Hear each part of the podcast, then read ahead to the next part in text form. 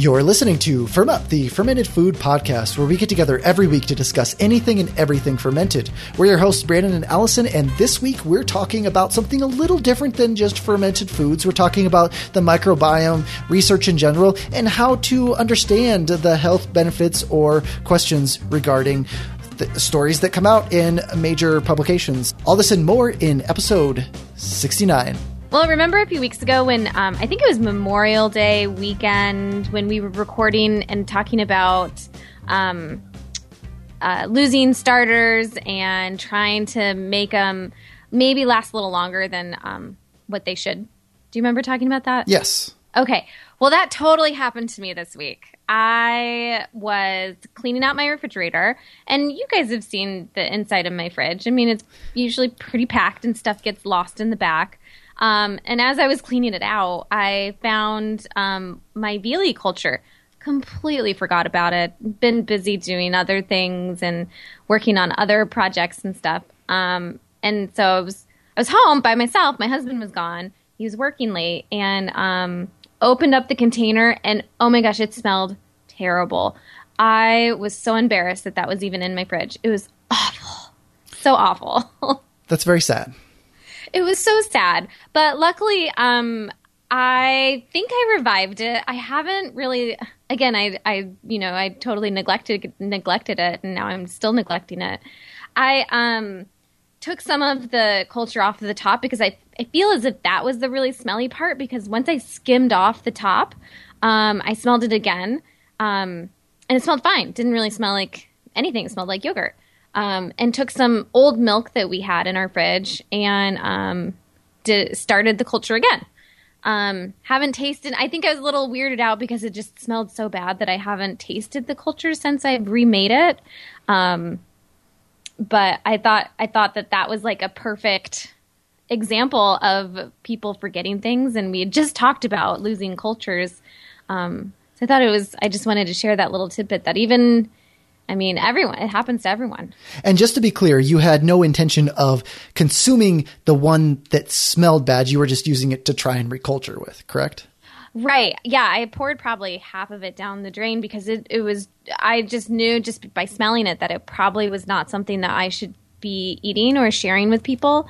Um, so I just sadly dumped it down the drain. Um, and then used the the remainder, the other half that smelled okay. Um, and as a test, I used some sour milk that we were planning on keeping to make um, sourdough pancakes, and um, just kind of like cross my fingers and cross my eyes and hope that everything would turn out fine and it wouldn't be as you know i'm all this is all just based off of the you know my smell test. If it smells good it's probably fine to eat. If it doesn't smell good don't eat it type of thing. Um and I, you know, I gave it a full 24 hours. I let it sit on the countertop and didn't touch it, and um, it it smells fine. It smells like nothing at all. You know, just like normal how normal yogurt smells. These dairy cultures continue to amaze me over time as to how resilient many of them are. Again, these kind of heirloom yogurts, not the or dairy ferments, not the the isolated strains, the direct set starter cultures, but the ones that have just been around for so long, it amazes me how they can look as if they could ferment no more, at least not ferment in a good way or a way that we'd want to eat, and then they come back. Um, and so I urge you, even if you don't get exactly something that like if you try it or you smell it at some point before before you've actually like if it doesn't end up being what you would expect it to taste like or to smell like um, try it again though because I had somewhere I almost lost at one point where just doing multiple batches and I was just t- looking at consistency and texture at that point. I thought I'd lost that aspect of it, but just making a few batches made it so that it eventually just sprung back and was what I was expecting. Yeah, and I think that's my plan. You know, I I'm waiting to get a little. I mean, we go through milk pretty fast in our house, um, so I have to. I don't. I don't have to make a special trip to the store to buy an extra gallon of milk or extra milk to use. But um, I have I haven't had it's sitting in the front of my fridge. I haven't had time to touch it since last week. Um, and my my goal is to go through a few generations so do this a few times um, and maybe take a few tastes of it um, just to kind of see if it's if it's you know the right consistency the right texture the right taste um, and and and do what you i mean that's exactly what i was going to do what you suggested it's one of those things that's a little difficult to know for sure. I mean, all of this stuff, especially for someone that maybe doesn't ferment a whole lot, like hearing the idea of like, I'm going to take something that smells rotten and I'm going to try and make something new with it and actually eat it eventually might sound kind of weird. And that's kind of just the something to get used to with fermentation, I think, for beginners sometimes. But it's, it's hard because it's hard to recommend like something like, like dairy that can make a person very sick if it's contaminated. It's it's kind of hard to say that like there there has to be a little bit of risk involved if a person's going to do that. Normal dairy fermentation, the normal way of keeping a culture alive and not having any funky smells or anything like that, like just following a nose is generally okay. But once things go a little off, there's a little bit more risk involved, but I don't think it's for me it's worth the risk because the risk from all evidence that I found so far seems to be still very small. Um, if it if it smells good. Now, again, there are plenty of examples of from uh, dairy, especially once you get into raw milks or whatnot, where people do get sick. But when we're talking about these these cultures, and uh, the microbes in them are inherently protecting the milk to a large extent. So I'm willing to take that risk, but I wouldn't. I, I guess as a disclaimer, if you're taking your milk like this, I would do it, but I can't recommend it um, in the sense of if it doesn't feel right, just don't do it. Yeah, it just smelled. Oh, it was so awful. I it almost made me. I'm I'm pretty good with really nasty smells, but this one just blew me out of the water. How bad it was. It was a mixture of sour milk and like acetone and like gasoline, um, all mixed together, and it was it was probably really concentrated, like a like a bomb like went off just because of smells and aromas because it was in the back of my fridge and it was sealed. So when I opened it, I also took a really big whiff of it with my nose, which was probably not the it wasn't the smartest thing to do. I should have just opened it and used my hand to waft it in front of my face. But I didn't think it was going to be that bad. It was just, you know, a smelly gym bag like let's just stick your whole face in it and see what happens. But it was I mean, it was pretty gross. But with that and i'm trying to be a little more careful about like what i'm eating and um and not trying to have a lot of strange foods right now um just for um, health reasons and for um, what we're going to talk about in this article or this in this podcast. And that's even be- right before we get to that. I was going to ask: Did your husband smell this by chance? Was was there anyone else other than you that smelled this? No, it was just me. I, my dog may have smelled it, but it was just me by myself in the house. well, that's um, another thing. You don't don't trust what your dog smells as being safe to eat because I know my dogs will eat all kinds of weird stuff. Yeah, my our dog's like our our dog is loves stinky stuff, so he probably enjoyed the smell. But um, I I thought maybe about keeping it and having my husband smell it later when he got home from work, but that's just kind of a mean trick just to have a sign that says here smell this. Um, but he probably would have he probably would have made me um, throw the whole thing down the drain. So I have to I had to do a little uh, reconnaissance reconnaissance and just kind of keep it away from him and just not even tell him that it smelled that bad. because he's more of the type that's like if it I mean, if it smells really bad, we're not even going to eat it. We're just going to throw it away. Okay, so this has to stay on the on the down low until until you've recultured and made it good again, and then you can uh, let it, you should save some just in case. Because I'm just curious because you know maybe your uh, your sniffer's a little off. Could it, be? it be? Could be. It could be. It could be that my sniffer's off. Um, just just for a lot of different reasons. Um, and I had a cold last week too, so that could be it too. Um, but no, I haven't even. You know what? And now that I think about it, I had I didn't even tell my husband that it smelled that bad when I took it out of the fridge last week because um we I just he was working late a lot of late nights and I was working during the day so we didn't really get to see each other and like you know little things like that don't really um you know when you do see each other that's not something that come that comes up in conversation it's usually like hey we need to pay these bills or we need to do this thing or remember that. It's not, hey, remember that culture, that Viili culture in the back of the fridge? Yeah, I found it and it smelled awful.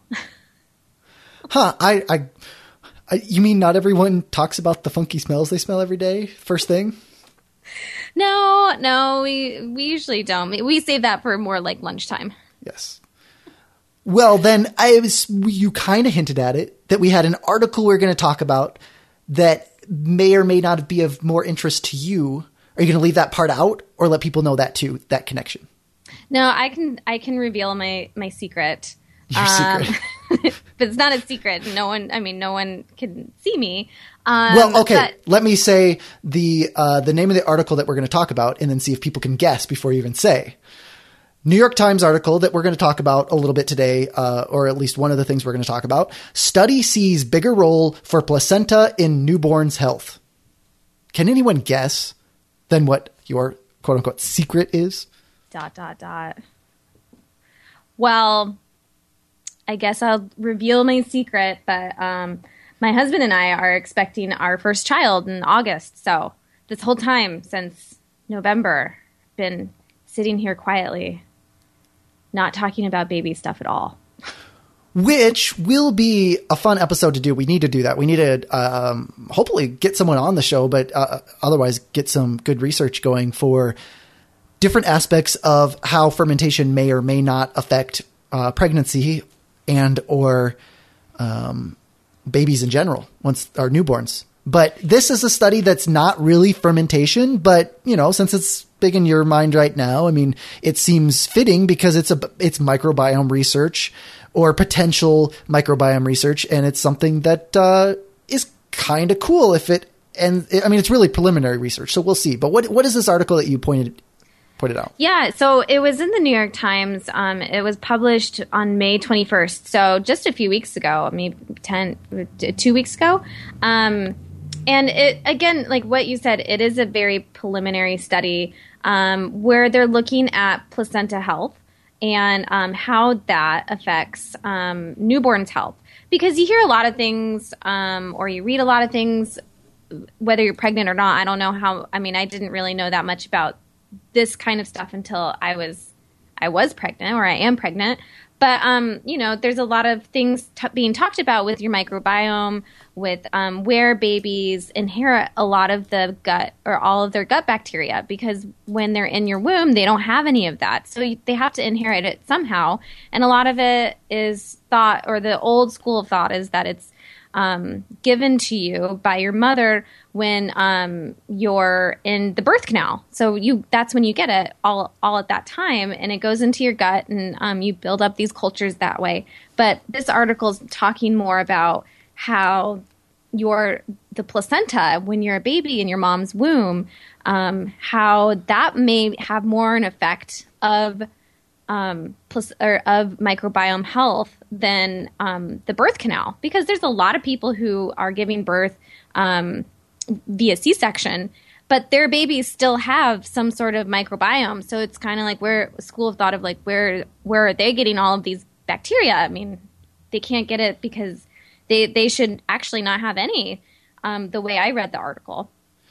And and that's the thing is that the the the, common um, research evidence thus far has been that there is a difference um, in the two schools, be it a vaginal birth or a C section, and this is like you said, talking about bacteria in the placenta once thought of as a sterile environment. So we have this environment that has some form of bacteria in it. Some of the different bacteria that they were they were finding in it were in the phyla of Firmicutes, Tenericutes, Proteobacteria, Bacteria deities. I don't actually know that one. Uh, and then uh, Fusobacteria. Those were the main things that were found. And this was from a comparative study uh, it was it was a collection of 320 subjects with extensive clinical data was established for comparative 16S ribosomal DNA based and whole genome shotgun metagenomic studies. That's a mouthful. Yeah. Quick, break it all down. What does it mean? Yeah. So it sounds like um, what they did is they they acquired uh, 320 pl- placentas from mothers at birth. Um, I believe some of them had vaginal births, others had given had C-section births, um, and then measured the different types of bacteria that were found within that placenta and the ribosomal um, DNA sequencing things that you had talked about. I think those are those are just the methods on how they determined um, the types of bacteria that's in in the placenta. Um, so it was more of just their explaining their method. Yeah, and and the finding, just jumping to the the conclusion, it, it was in regard to uh, the the placenta microbiome was most similar to the human oral microbiome.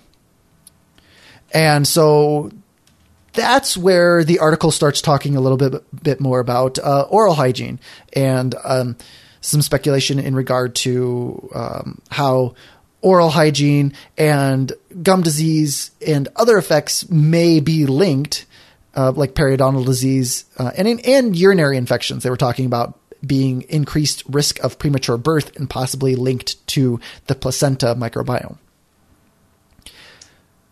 And the thing that I was wondering was this is again very preliminary, and there seemed to be a lot of leaps in the um, I guess assumptions.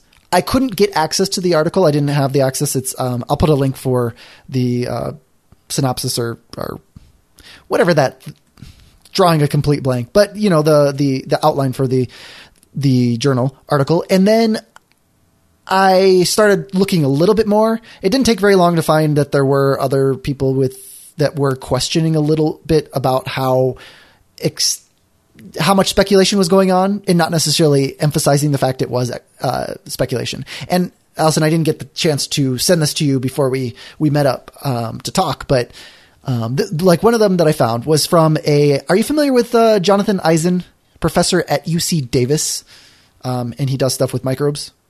You know, I'm not familiar with him at You all. should watch the TED talk of his, Meet Your Microbes. He talks about microbes and he wears microbes around his neck. Um, oh wait, maybe I have.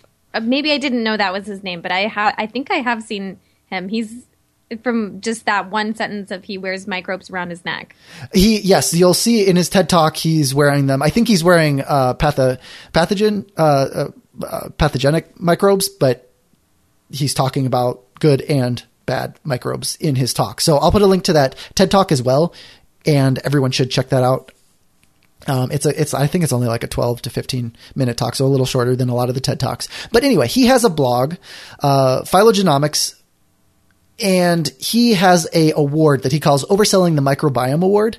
And it's where he kind of looks at both studies and more importantly, a lot of times uh, science journalism and kind of critiques it because he argues there is is a little too much overselling of this kind of stuff as into the power of it or speculating too much and not emphasizing the fact it's speculation. Um, uh, he flat out says it's misleading. And this was one of those articles that he did.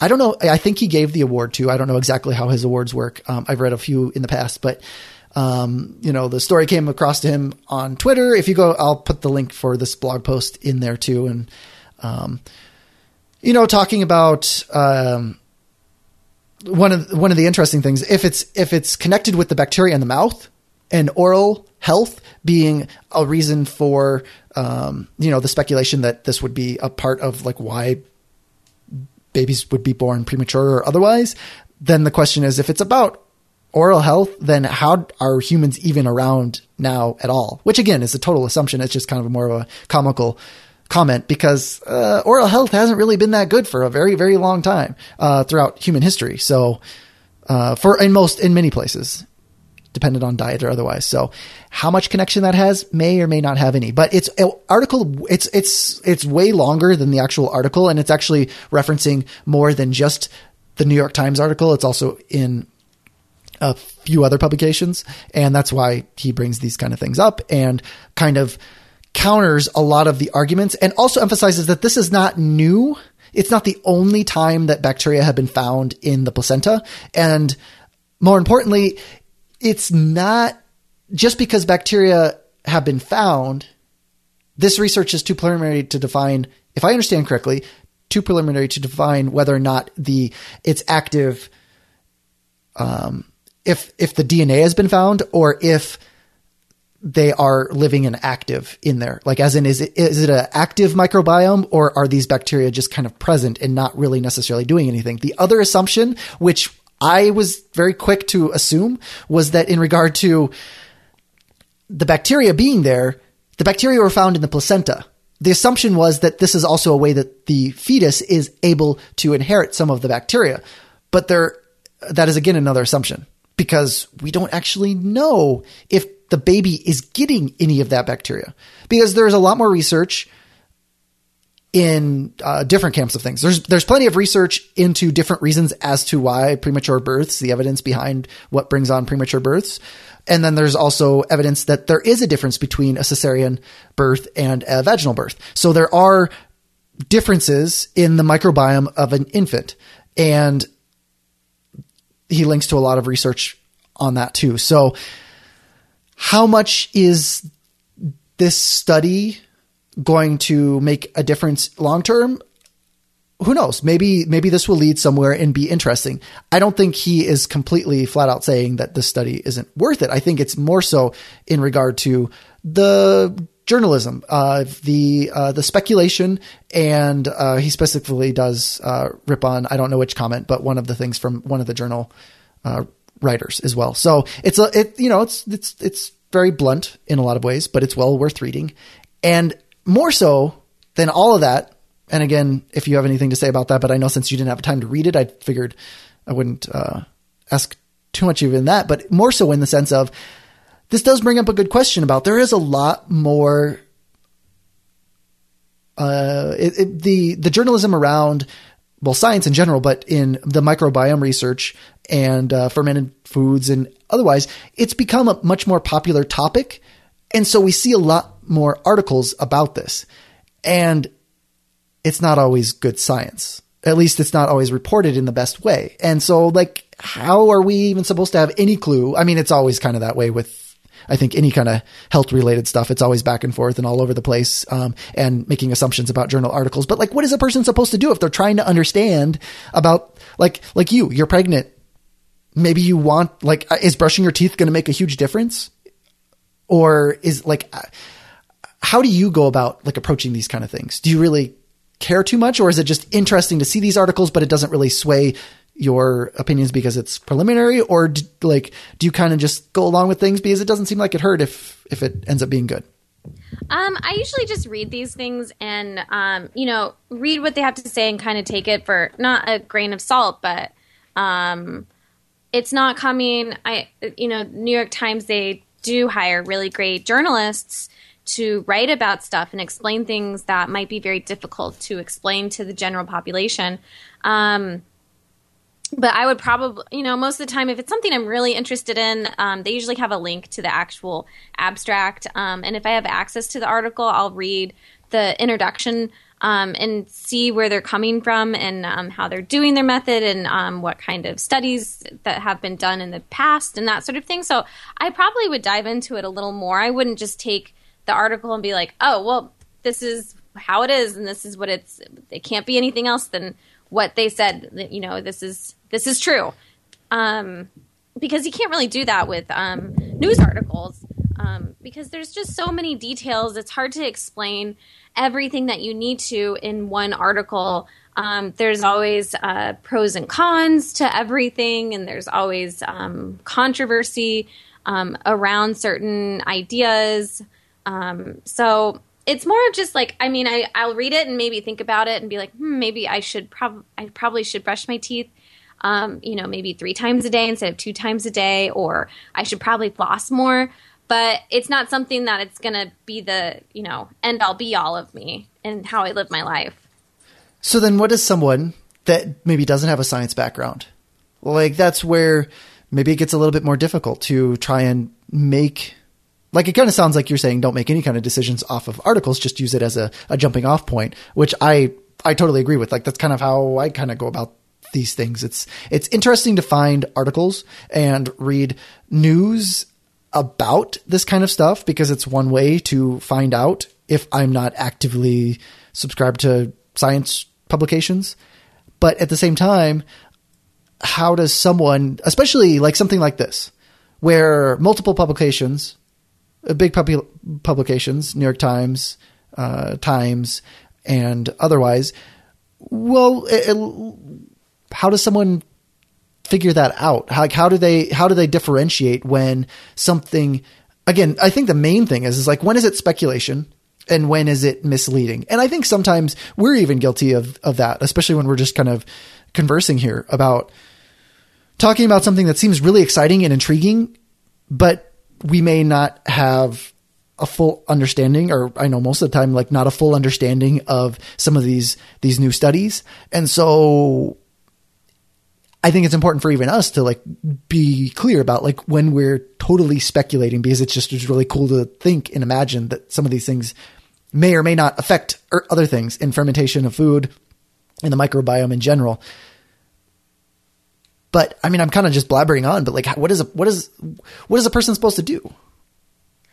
Um, I think it just takes a lot of like you have to just do your research um, and figure out what it what is true about the article and what is not. Hopefully, the person who wrote the article is not biased, um, and that's how news reporting, in my opinion, should be. It shouldn't be swayed to one side or the other because it seems. And and when it comes to science, it's a little different. I think when you're reporting it, the you don't give an opinion about science. You just report what the findings are. But um, the thing about science too is, um, yeah, I mean, this isn't this isn't brand new research. Um, I'm sure that they've been looking into this for a very long time and how fetal development is affected by uh, bacteria and where is all this bacteria coming from um, and how are we inheriting it and all of that kind of stuff. But I just um, think that sometimes the it's you can't just report about the same article or the same topic over and over again. So there's probably a lot of miscite or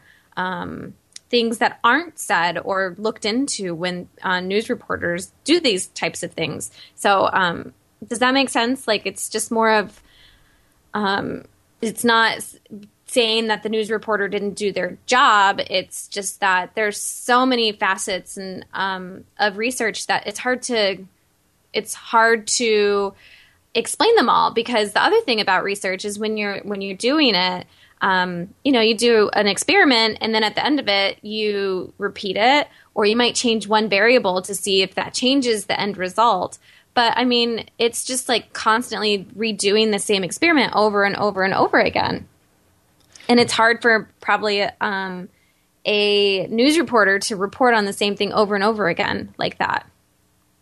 Yeah it's um I, I think that you pretty much nail it too with like curiosity. Like that's what I think. It's like people need to remain curious, and it's like it's it's one thing to be curious and uh, read popular news, um, and then it's another thing to jump farther and just dig a little deeper if it's something that interests someone. I mean, I hear a bunch of different kinds of news that isn't of interest for me to dive any deeper, but I kind of take it with a grain of salt and just uh, that was interesting, and I'll keep it in the back of my mind, and maybe I'll make connections with it in the future. But for anything that I'm looking at, that's that's something that I'm really interested in, or something that I'm I'm trying to make any kind of informed decision on, I will go with more than than just the information that I can find in in articles. Because eh, again, I mean, when we're talking about popular articles, it's a very broad general audience, so it's I'm sure it's got to be tough to to write for for such a broad audience.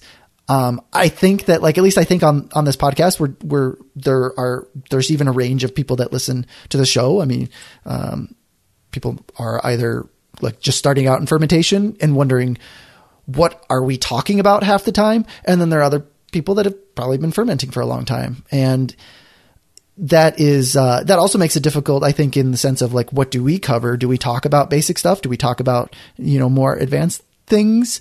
Um, I think that in general, it's all just it's all just fascinating and I want to talk about whatever is interesting, whatever is new, whatever is traditional and kind of everything in between. So for me, like I want to talk about everything, but then the things like this do remind me that it's important for us to probably I can think of a few times that we've talked about things in the past and we probably didn't uh, do enough uh, due diligence and could have gone even a little bit deeper um, into to covering the different things. So I think that even you know anything that we talk about too, it's like it's kind of that same kind of thing. It's like we'll kind of put you in the direction of where we found the information because we're just kind of having a conversation here, and then and then from there, there's there's plenty to figure out about it. Like if if if someone listening to the show is pregnant right now, like hopefully we'll have our pregnancy show where we talk about like how fermented foods. Yes, we're going to get back to fermented foods next week and beyond, but I think the bi- microbiomes very much so connected because it's another hot topic these days, and it's it's oftentimes so interconnected with fermentation. But uh,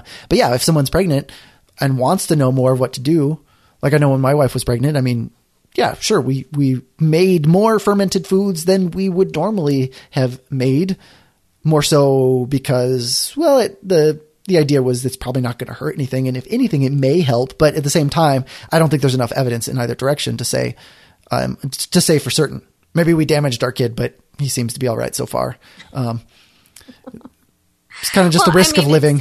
Yeah, I mean, I think that that's how everyone should take all of these news articles um, or any sort of new research. I mean, there's anything anything that um, is a new discovery that's being broadcasted to the public. It hasn't really been necessarily a new discovery. It takes years and years and years and years to get to the point where you may have discovered something new. But I mean, it's a lot of trial and error in research, and um, there's a lot of variables that you have to look at before you can definitively say, like, yes, this is the answer, because science is so it could be anything. And when you approach a scientific, uh, you know, a scientific journal article or even a news article, hopeful about science, hopefully they kind of give you the a background information of what the thinking has been and what research has been done in the past, because that gives you um, some sort of insight as to where where this idea came from and that it, it's not necessarily a, a quote unquote new idea. It's just a thought that they've eventually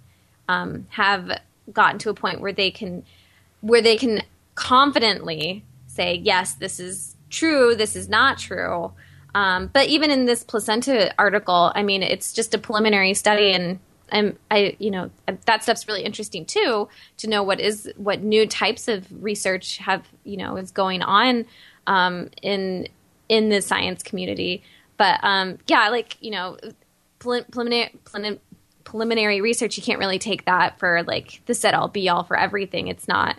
They haven't proven anything. It's brand new research or new newer research that's been based off of stuff that's been that they've been researching from the past. So maybe they were looking more at um, vaginal births and the microbiome of that, and then that led them to think of the placenta as maybe a, a place that has some type of microbiome that could be beneficial to babies. Or, I mean, who knows where their train of thought had led them to this quote unquote discovery. Yeah, and all of these things that we're kind of bringing up now too, just coming back around to fermented foods and and beverages. This is a lot of the reason why, like for the most part, I don't focus too much on the health aspects of fermented foods. Whereas I know a lot of people come into fermented foods because of health, because there are at least anecdotally things that are happening. And you know, there is some research again, a lot of it's preliminary research as to different links, be it with fermentation and the gut microbiota and autism or other other health issues or or otherwise. I mean, there there are plenty of things that fermentation or certain fermented products or probiotics may or may not have an effect on, but that's where it gets kind of confusing because there's stuff in either direction. And a lot of the stuff that a person will find on the internet is very anecdotal and not even fr- coming from a main source like the New York Times or otherwise.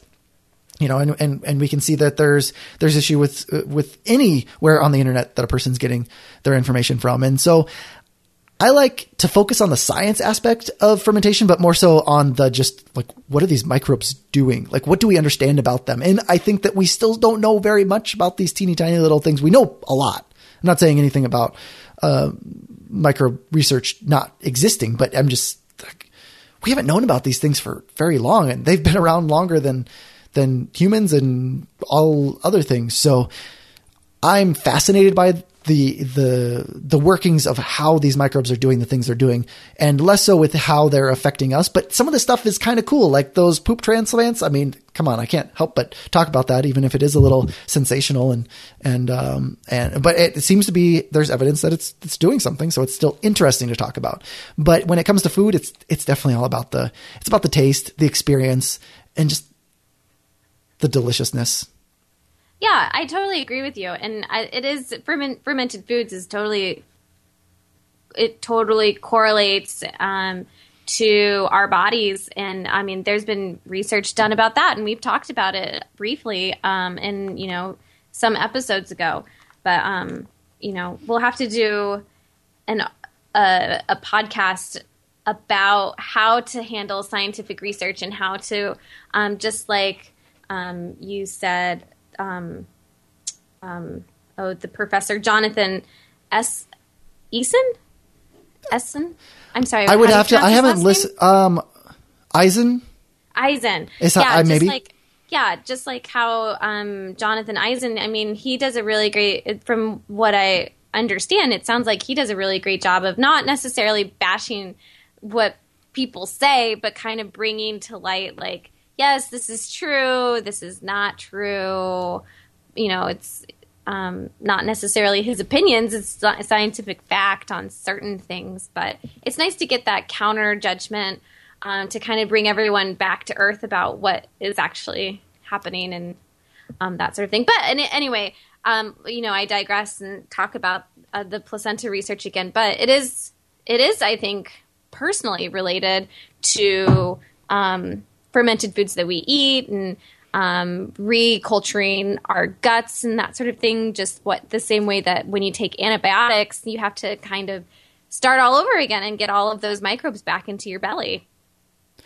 Yeah, and there there is research out there about that kind of stuff, and it's it's worth looking at, and then it's just worth uh, picking it apart and seeing what's speculation, what's reality and uh, what we still need to figure out. And there's plenty in all of those those areas. And so, yeah, I think a episode just talking about uh, focusing maybe more on fermentation and fermented foods and health. And one of the just as a like a the little like suggestion or whatnot that I I kind of always when there is something that new that I'm taking in, I'll search with like keywords like um, like counter argument or s- skepticism along with the keywords of whatever it is that is I'm talking about. And generally, if there seems to be anything strong in either direction, um, it doesn't mean that the, the, the skeptical things or even that this uh, phylogenomics blog has all of the answers.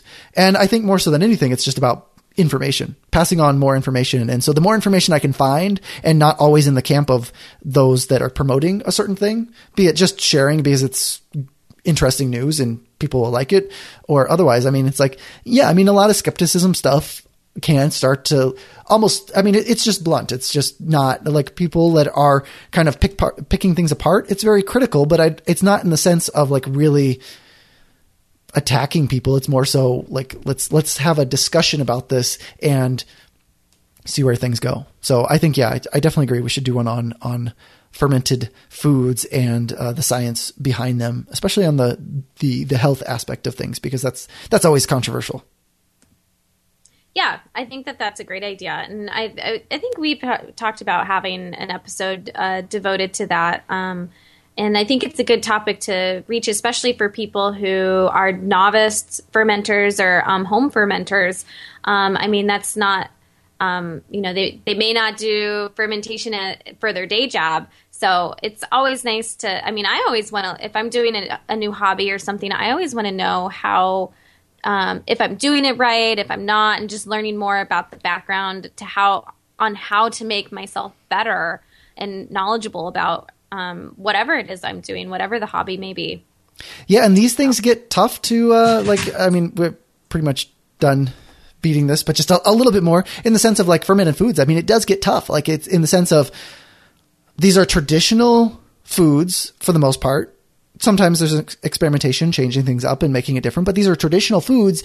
And, you know, there's that, I don't know what kind of fallacy it'd be exactly, but I mean, the idea of looking at, well, it's something that people have done for a very long time, so it must be okay. But that is a slippery slope too. And sometimes that doesn't always pan out as being a reality. It just happens to be just because people survived doesn't mean that it's necessarily healthy or good.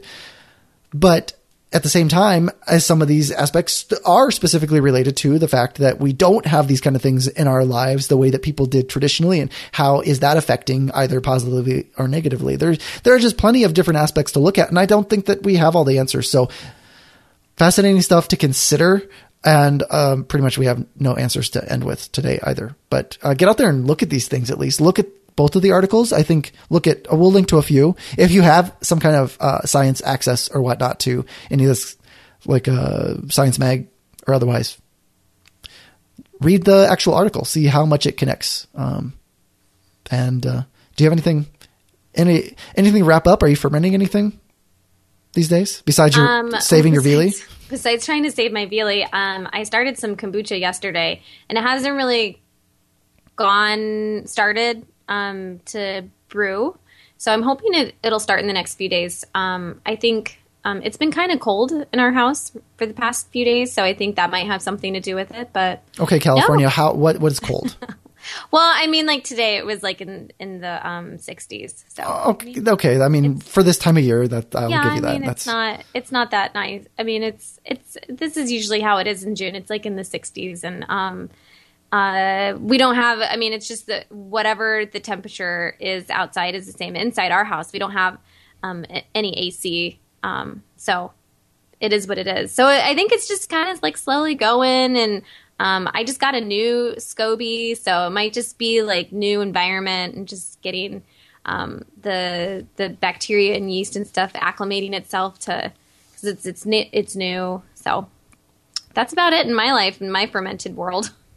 yeah, well, that actually makes me think of, and it's way off in the distance, but it's something people should think about. If you're in the uh, Wisconsin area or want to to make a trip out this way in uh, Reedsburg, there's a fermentation fest in October, um, and it's been going on for quite a few years. Um, large fermentation farming and art festival, and uh, the I'll I'll be teaching a kombucha class there along with a couple others. So I'll talk more about that in the future, but uh, mark your calendars if you if you have it available. Definitely be at the Reedsburg Fermentation Fest. But then again, if people are into fermentation and they're close enough to travel, they probably already know about it. So people are probably already have have their calendars marked. But get them marked in case you're forgetting because it's still a ways off. But it's never too early to block things because you know, like a couple years ago, I wasn't able to go because um, our our child was born like the week before, so that didn't quite work out. So, um, and that was the year that uh, Sandor Katz was there. But uh, yeah, it's definitely worth going to. And um, I have I have more fermentation workshops coming up um, soon that I'll talk about as well. Yeah, keep us posted on all that stuff. Um, I unfortunately don't have much going on in my life. Um, I've pretty much blocked myself out for um, some stuff in the next few months. Uh, but if I have anything going on, or if I know of anything that's happening in uh, California or on the West Coast, I'll be sure to update everyone. Yeah, well, which which does bring me remind me uh, farm to fermentation.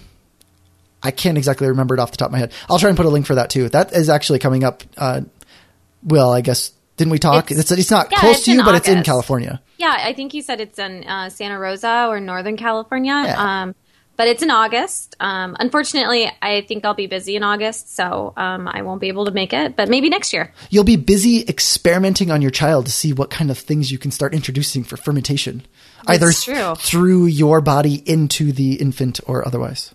Yeah, I that'll be very very interesting. A new so. specimen to experiment with. See, I can start my own my own cluster of research experiments and report back, and maybe I'll get in the New York Times. Exactly. Yeah, my kid's given up on fermentation at this point. Like, there's, I mean, besides all kinds of fermented dairy, he's okay with that, except for cheese. He won't even do cheese right now. But yeah, he was eating like kimchi and uh, and and uh, like dilly beans and all kinds of sauerkraut, all kinds of fermented things. Right now, he won't even like do any kind of like mixed stir fry or rice or anything where a lot of that stuff would get mixed in. Like he's just he's in a picky stage. So besides uh, fermented dairy, I mean, I, I'm getting kind of worried here. I mean, he's almost two and he's not eating any fermented foods anymore. Like, I mean, how? I, Who am Oh, I going to no. feed all this stuff to? That's pretty much what it comes down to. Oh man, I bet it's just a phase. He'll probably grow out of it and forget because it's. I mean, I'm sure that uh, there's probably a study that happened, or you can maybe do your own study. Um, with uh, kids are just picky eaters. I don't know what age they start getting to be picky, because I. I mean, I, I don't know.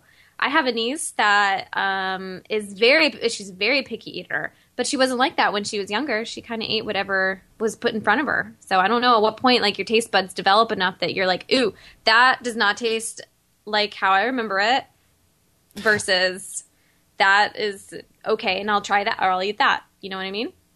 Yeah, definitely. And I wonder if I'm trying to remember back. I did do like years ago. I I looked into more about taste buds and you know super tasters and all those kind of aspects and um, about I can't remember if we lose as we age, we lose some of that sensitivity to food, and that's why we generally can open up and acquire tastes for some odder flavors. Whereas as a child, we can taste a lot more, or if it's the other way around, or I can't remember any of those aspects of it. But that does remind me also something else we'll have to do in the future is follow up on a. Uh, um, it's not a new study, but it's one that I'm just starting to look at more so, and um, it's on a topic that we talked about before with the smell and aroma of funky things. Like, why are we drawn to those kind of uh, kind of things, or why are some people, especially people that you know like some funky ferments? So, uh, in the future, we'll, I'll send you a link for that too. Um, I won't put that in the show notes yet because I haven't had any time to look at it, but in the future, we should talk about that too and really really dive into the science behind the funk. Anyway, that should that should get everyone peaked for the future. That we're, we're we're booked out for the whole summer now. We got plenty to cover. We're done. That's it. That's it. Well, you can show the find the the show notes at fermup.com slash podcast slash sixty nine. I've always had issues with the slash part, but um, yes, at uh, slash sixty nine, and then you will find us on Twitter at FermUp, on Facebook at FermUp, and anywhere else at FermUp, including Google Plus and Pinterest. Until next time, firm up.